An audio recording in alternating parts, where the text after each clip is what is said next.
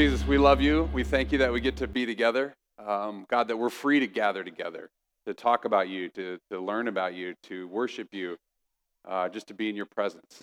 Thank you for always meeting us right where we are, wherever we come from today, whether we took a huge risk just to come to church today and we don't know who all these crazy people are, or this feels like family or somewhere in between. God, we pray that you would speak to our hearts, help us grow in our relationship with you and our understanding of why you put us here on this planet, what we're supposed to do with our lives, God, in order to be the people that you created us to be and honor you. In Jesus' name we pray. Amen. Well, we're in a teaching series this month on love because it's February, and that's what you have to talk about in February. Today, we're going to continue our discussion about what is exactly a Christian definition of love. Last week, Pastor Stephanie did a great job helping to connect how love relates to our fears and drives out our fears. And the week before that, we talked a little bit about how God is love. And those are both great messages if you want to go back and listen to some of those. But as we start this morning, I want to encourage you to think back on your life, okay? Think back on your history and try to remember from whom you've learned the most about love. How have you learned about what love is? What's been your experience of love? And maybe think as far back as you can, you know, to the family that you grew up in, the experiences you had as a kid, the friendships you developed as a child.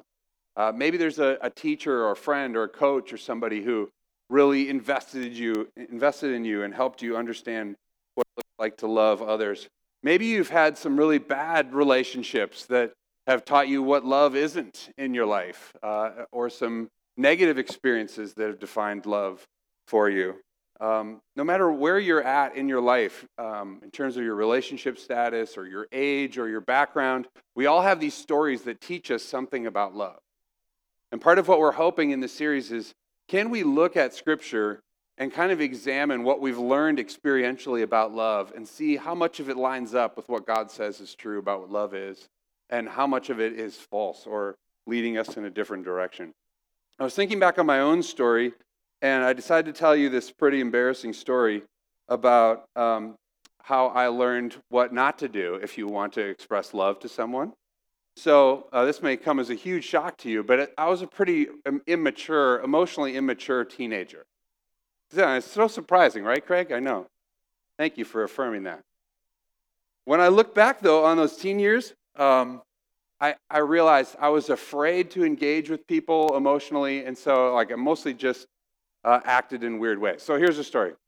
So I'm dating this gal in high school, and I think the relationship should be over. I'm pretty sure she doesn't only think the relationship should be over, she outright dislikes me. But we're teenagers, so we're still dating, right? And so we're getting ready to go on this party. I don't even remember what the party was about. But this was my plan. Instead of just having a mature conversation saying, it doesn't seem like we're connecting and maybe we shouldn't do this anymore, I decided to take my 1980s Honda Civic that was not in good shape and go to the gas station and fill it up right before the date, because I knew that when you filled up my Honda Civic, for about a day and a half to 2 days, it reeked of gas. And if you came anywhere near it, including riding in the car, you also then would reek of gas for some period of time. And so I thought, instead of having a mature conversation, what I'm going to do is fill up my car, go pick up this gal from her house, so that by the time we get to the party, we'll both reek of gas. And that'll be embarrassing to her and kind of to me, but mostly to her, right? And so that's what I did. I went and filled up my car. It smelled awful. I picked her up. We went to the party. Within moments of being at the party, other teenage friends of ours were like, where were you guys? She turned right around. She's like, just take me home now. So I drove her home, and that was the end of the relationship. She broke up with me. So it worked out in the end is the moral of the story. Okay, so not a good way to end a relationship, right? You're trying to learn as a young adult. Now, for all the teenagers, like Isaac, not a good idea for when you're going out with a gal soon, okay? Not a good way to end a relationship. In fact, an incredibly selfish way to end a relationship, right? Fear of confrontation, fear of any kind of mature conversation drives you to come up with a ridiculous scenario like make your girlfriend smell like gas so she'll break up with you. Most of us, though, as we begin with our understanding of love, as we're maturing in our understanding of love, we start out with a primary selfish view of love. We think about love as what we're going to get out of it. We think about love as a way to feel special in relationship with someone else. We think of love as a feeling even. Like we describe this sometimes as like I'm connected with a new friend or a romantic relationship. Like I feel butterflies, right? I feel excitement. I feel like something really special is happening in my life. And I like that feeling, so I pursue it. But that's almost a wholly selfish view of why you would want to be acting in love towards another person or other people. Love at the beginning of our development is mostly about us. But as you mature, you begin to recognize that that's not really what love is about, right? Love isn't just about me. It's not just about what I get out of the relationships or how I feel special when I'm with someone. It's way, way more than that. Love is actually about giving myself to other people. Love is about giving myself fully in my relationship with God. Love is about considering the needs of other people before I consider my own needs. Love is about honoring and respecting the image of God in every single person I meet. Love is way more about what I give to others than it is about what I receive from others. And so today what we're going to talk about is how Jesus helps us to define this self-sacrificing orientation of love. That really loving other people first is one of the core concepts, core understandings of the way that God defines love. So we're going to do that by looking in the book of 1 John. If you have a Bible, you want to flip to it. It's kind of towards the end of your Bible in the New Testament. John, the author who also wrote the Gospel of John and several books in the New Testament, in 1 John, is trying to make some very clear statements about what love is in particular. In part because the community is going through these significant challenges. The early church is going through these significant challenges where some people from the church community that were part of it early on have now left. And that has put the remaining people in the church at risk for several reasons. One is they're hearing some criticism from the people who left the church and are now saying some things about the folks who are still in the church that's not kind. And that they're in the midst of this culture where they're expected to meet all the requirements of worshiping all the other gods, especially related to the Roman Empire. And they're not always doing that because they believe there's only one true God, and they're not meeting all the requirements of worshiping the other gods. And so John is having to write to this new community and say, in spite of people leaving you and criticizing you, in spite of the emperor requiring you to do all these other things that you're now resisting and not doing, there are clear reasons for you to keep doing what you're doing as the church. So 1 John chapter 3, verse 16, we get some pretty clear instructions about love. Here's what it says. This is how we know what love is. Let me pause. So sometimes the Bible's real confusing. Anybody? You don't often get a statement like that, right? Here you go. This is how we know what love is. Very basic, right? Straightforward. Here's the response to that. Jesus Christ laid down his life for us. And we ought to lay down our lives for our brothers and sisters. If anyone has material possessions and sees a brother or sister in need but has no pity on them, how can the love of God be in that person? Dear children, let us not love with words or speech, but with actions and in truth. Just leave that up for me, Adam, will you, for a little bit?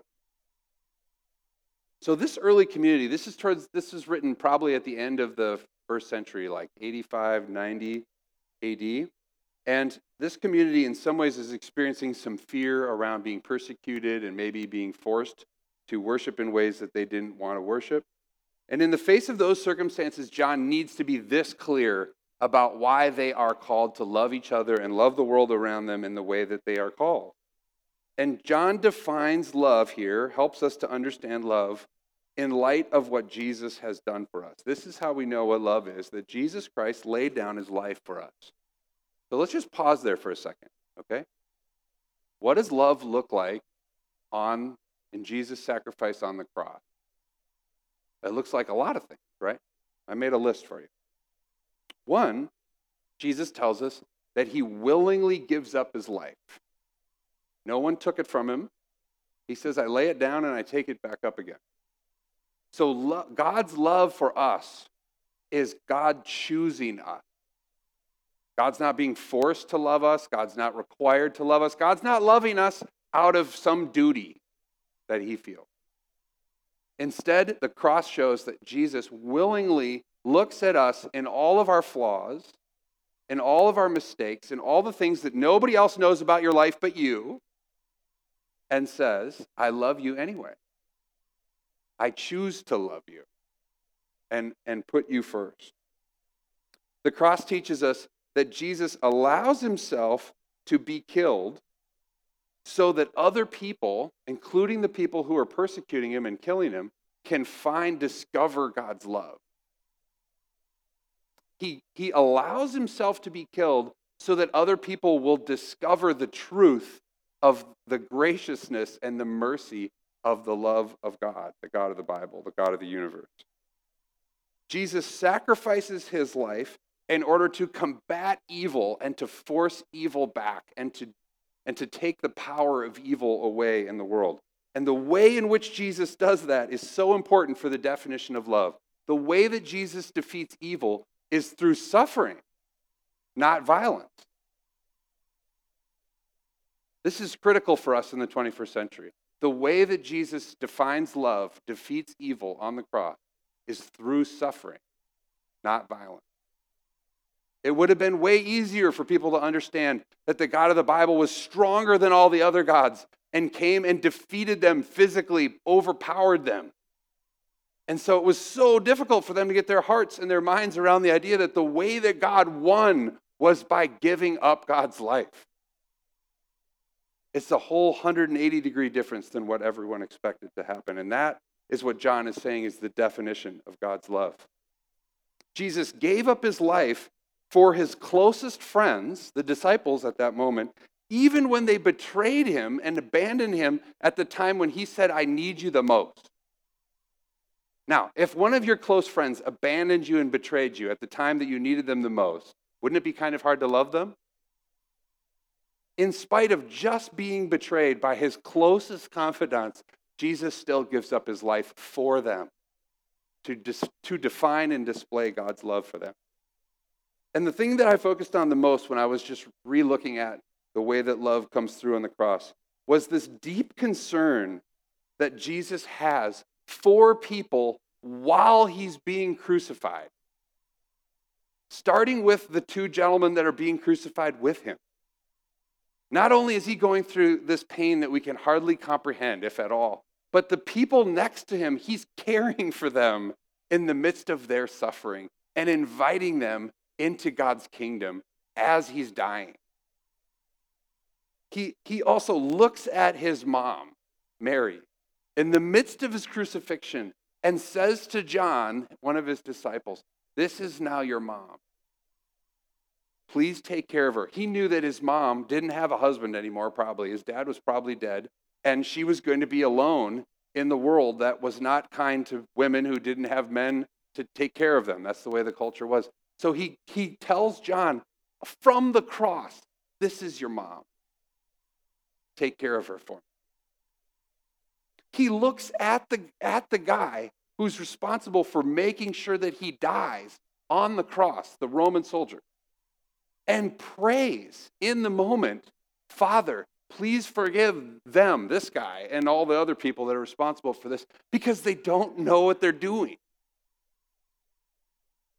This is the most unbelievable definition of self-sacrificial love that you can possibly imagine when you start to dig in the layers of how love comes through the cross. God's love, John says, is defined best by what Jesus does for us on the cross, what Jesus does for the world on the cross. God's love gives itself up for the sake of the other. God's love is self-sacrificial. So even though we start off with a mostly selfish view of love, The cross teaches us that love is mostly selfless, that we consider other people as more important than ourselves in our effort to display God's love to others. John is trying to reassure this group of people who are living in a culture where they're feeling rejected, betrayed, threatened for their faith. And what does he tell them? He doesn't tell them, fortify yourself and learn to protect and defend yourself. He says, mature and embody the same kind of love that Jesus demonstrated towards those who are threatening him. Give yourself for the sake of the other. A few years ago, a pastoral mentoring group that I'm part of, we made a trip to Birmingham, Alabama. How many people have been to Birmingham, Alabama? Yeah, a few of you have. If you've never been there, I recommend that you go. It's an amazing city, and there's a lot to learn in that city. One of the things that I spent some time doing with the group was kind of retracing some of the steps in the civil rights movement, which is incredible to be on the same streets where some of these things took place. So I have a couple pictures for you that I'll share. So this is a church, 16th Street Baptist Church, where this wall that you're seeing here on the right side of the picture is actually bombed, and several people died in the midst of the struggle of trying to establish voting rights and other civil rights for African Americans to stand in the sanctuary, and they have sort of this space where it shows exactly where the damage was done. Was incredible. The other person, one of the key people that I learned about, you can't see his head in this picture, unfortunately, Reverend Fred Shuttlesworth, who is a key leader in the civil rights movement and a key partner, Martin Luther King Jr. If you go to the next picture, you see him here with Reverend Ralph Abernathy and Dr. Martin Luther King Jr. as they're marching in 1963. But what was amazing about Pastor Shuttlesworth was that he was laying the groundwork for the ultimate victories that came in Birmingham in the 1960s for at least a decade during the 1950s. His house was bombed on Christmas Day in 1956 while he was sleeping in the house, and his children were present. He helped organize protests where youth were involved and children were involved. The famous photos of children being blasted by fire hydrants and such that many of you, I'm sure, have seen, were organized by Reverend Shuttlesworth, and he was part of that and suffered in the midst of that. He tried to integrate Phillips High School in 1957 with his own daughters who weren't allowed to go to school with white kids, and he was beaten so badly that he was in the hospital and needed to recover. He was arrested, I don't know how many times, 30 or 40 times. I found this little two-minute video on a website called biography.org that I really wanted to show you because it captures it even better than I can describe it to you. So let's take a minute and watch that. It was amazing to be walking down those streets and learning some more about some of these stories and just hearing very tangible examples of what I think John is describing as self-sacrificial love. Someone who is suffering, giving of themselves for what they believe to be true about the way that God created everybody, that these inequalities are not part of God's design. They're things that we made as human beings. And to have Reverend Shuttlesworth directly living out his faith, he's very clear about the fact that the things that he did were the result of his faith in Jesus Christ. That embodying love and being able to suffer wrongs from people and turn around and stand up in a church and say, we're not going to respond with violence to violence because that's not the way of Jesus Christ. I couldn't think of a more tangible example of what is it like to really embody the kind of love that John is describing here. In the face of this terrible injustice, Reverend Fred Shuttlesworth imitated the love of God in a way that eventually won over the hearts and minds of the United States and allowed for Dr. Martin Luther King Jr. to give voice to the work that had already been done in a way that resulted in amazing steps forward in 1960s, and that work still has a long ways to go. In this passage we're looking at today, 1 John 3, it describes God's love here very simply in terms of what Jesus has done for us, but then it calls us out, right? The next verse. You want to go back to the scripture for me, Adam? It says, because of what Jesus has done for us, we ought to lay down our lives for our brothers and sisters. If anyone has material possessions and sees a brother or sister in need but has no pity on them, then how can the love of God be in that person? Man, doesn't that sound challenging? It sounds challenging to me. If any of you has material possessions, sees someone in need, doesn't do anything about it, how can the love of God be in them?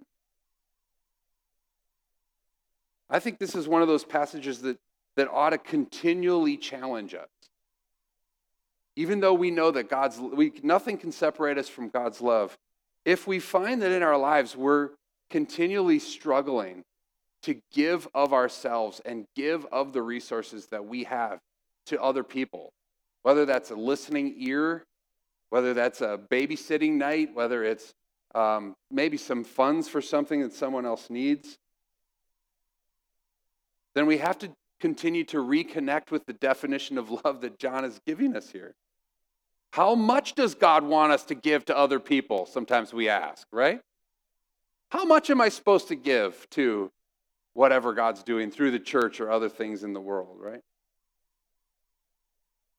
This passage means that we're never done loving other people the same way that God is never done loving us. That every single day is an opportunity for us to say, how can we give of ourselves self-sacrificially in order to help other people discover how much God loves them? In verse 18 here, we have a further challenge. It says, "Dear children, let us not love with words or speech, but with actions and in truth." God's love invites us not only to talk about God's love, it's not enough to sermonize about God's love, but to act in love towards others. Words are important, but not enough.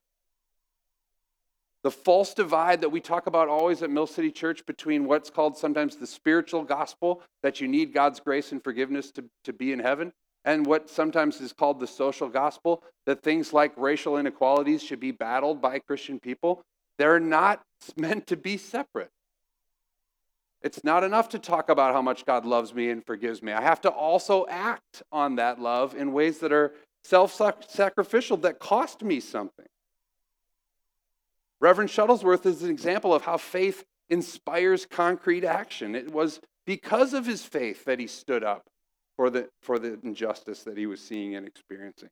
Whether you're a conservative or a liberal, whether you're a moderate or a libertarian, whether you're an independent, as long as you are a Christian person, which ought to be your first identity, then you have to be concerned about living in ways that demonstrate God's love to other people. We can argue about the best ways to do that. We can't argue about whether or not we're going to demonstrate God's love to others. So I'm still convinced that this kind of demonstration of love that's described in 1 John is what people are actually looking for on their spiritual journey. The people that you know that maybe aren't Christians or have had a bad experience with the church or have a bad perspective of certain kinds of Christians, I think they want to see faith that makes a difference in the world, don't you? I think when we read the stats about younger generations feeling less inclined towards church or less inclined towards God, it's because some of us have learned to talk a great game about God, but we're not really doing much. One of the great things and strengths of Mill City Church is that from moment we began as a church, we've said, let's try to make sure that our life together as church isn't just about making sure that we're having spiritual disciplines and connecting with God, as important as that is. Let's make sure that if we were gone from our neighborhood and the communities that we're part of, that someone would notice right away. That someone would go, man, Mill City's not here anymore, and therefore this and this and that is not happening in the same way as it used to. And let me tell you, that's true of this church. That's true of this church. If this church was gone next week, people would notice. People would notice in the school. People would notice in the neighborhood. People would notice in your workplace.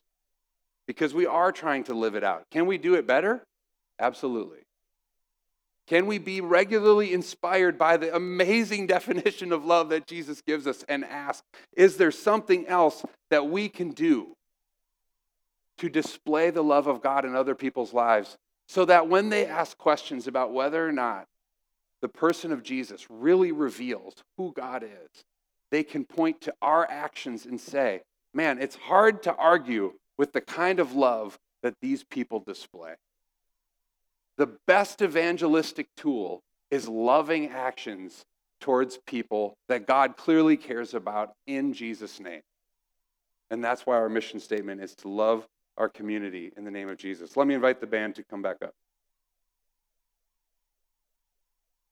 My friend out in Wisconsin, a pastor friend of mine, they just had an event at their church that I know is in lots of churches in lots of places. They call it a royal affair.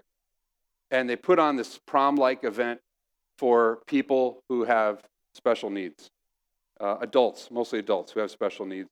And they just do it up. They have this amazing evening event with dinner and dancing and to highlight and celebrate the gifts and abilities of people who are sometimes overlooked.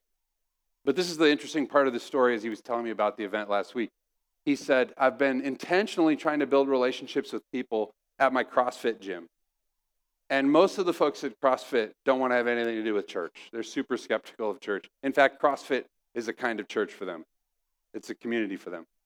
But when they found out that our church was engaged in this sort of event to show God's love and honor towards people who are sometimes overlooked, they couldn't wait to sign up. And so they had like 300 volunteers, some of whom were from the regular people who are regularly involved in the church, but a good chunk of whom were from this gym,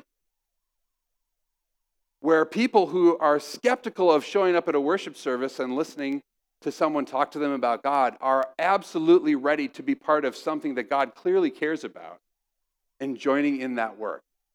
And now we have a whole different sort of conversation, he was telling me, about what does it really mean to follow Jesus? It isn't only about coming to worship services. It's also about doing things like that. Isn't that interesting to you? And he said, wow, the conversations just open up. I'm convinced that people are attracted to Jesus and Christian faith when they see the people of God living out God's love for the world in tangible and distinctly Christian way, which we have the opportunity to do. Jesus calls us through his actions on the cross and through the power of the Holy Spirit to love other people first. That's supposed to be our reputation. Let's keep building it together, can we? Let's pray. Father, Son, and Holy Spirit, we thank you.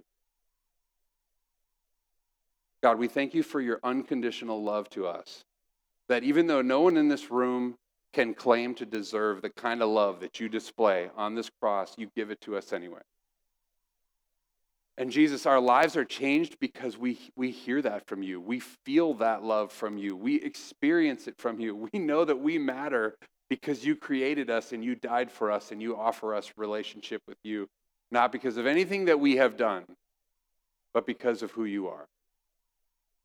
But God, we also hear your call to say we can't just sit here and enjoy that favored relationship with you, that grace and mercy. We have to step out into the world that you're deeply concerned about and be agents of your love in the workplaces and neighborhoods and families that we're part of so that more people, God, will come to see you and to know you and to realize that there's nobody like you. God, continue to build the reputation of your Big C church. Help us not to only be known for things that we have done wrong, but also things that we do right, where we represent you well. Build the reputation of Mill City Church, God, so that more people will know you, not so that we can be a great church. Help every one of us, God, to think of one thing we can do this week. Bring it to mind. Help us to pay attention. One small act of generosity towards someone else in our lives that could be an expression of your love to the people we see every single day. And may your kingdom come in that way this week. In Jesus' name we pray. Amen.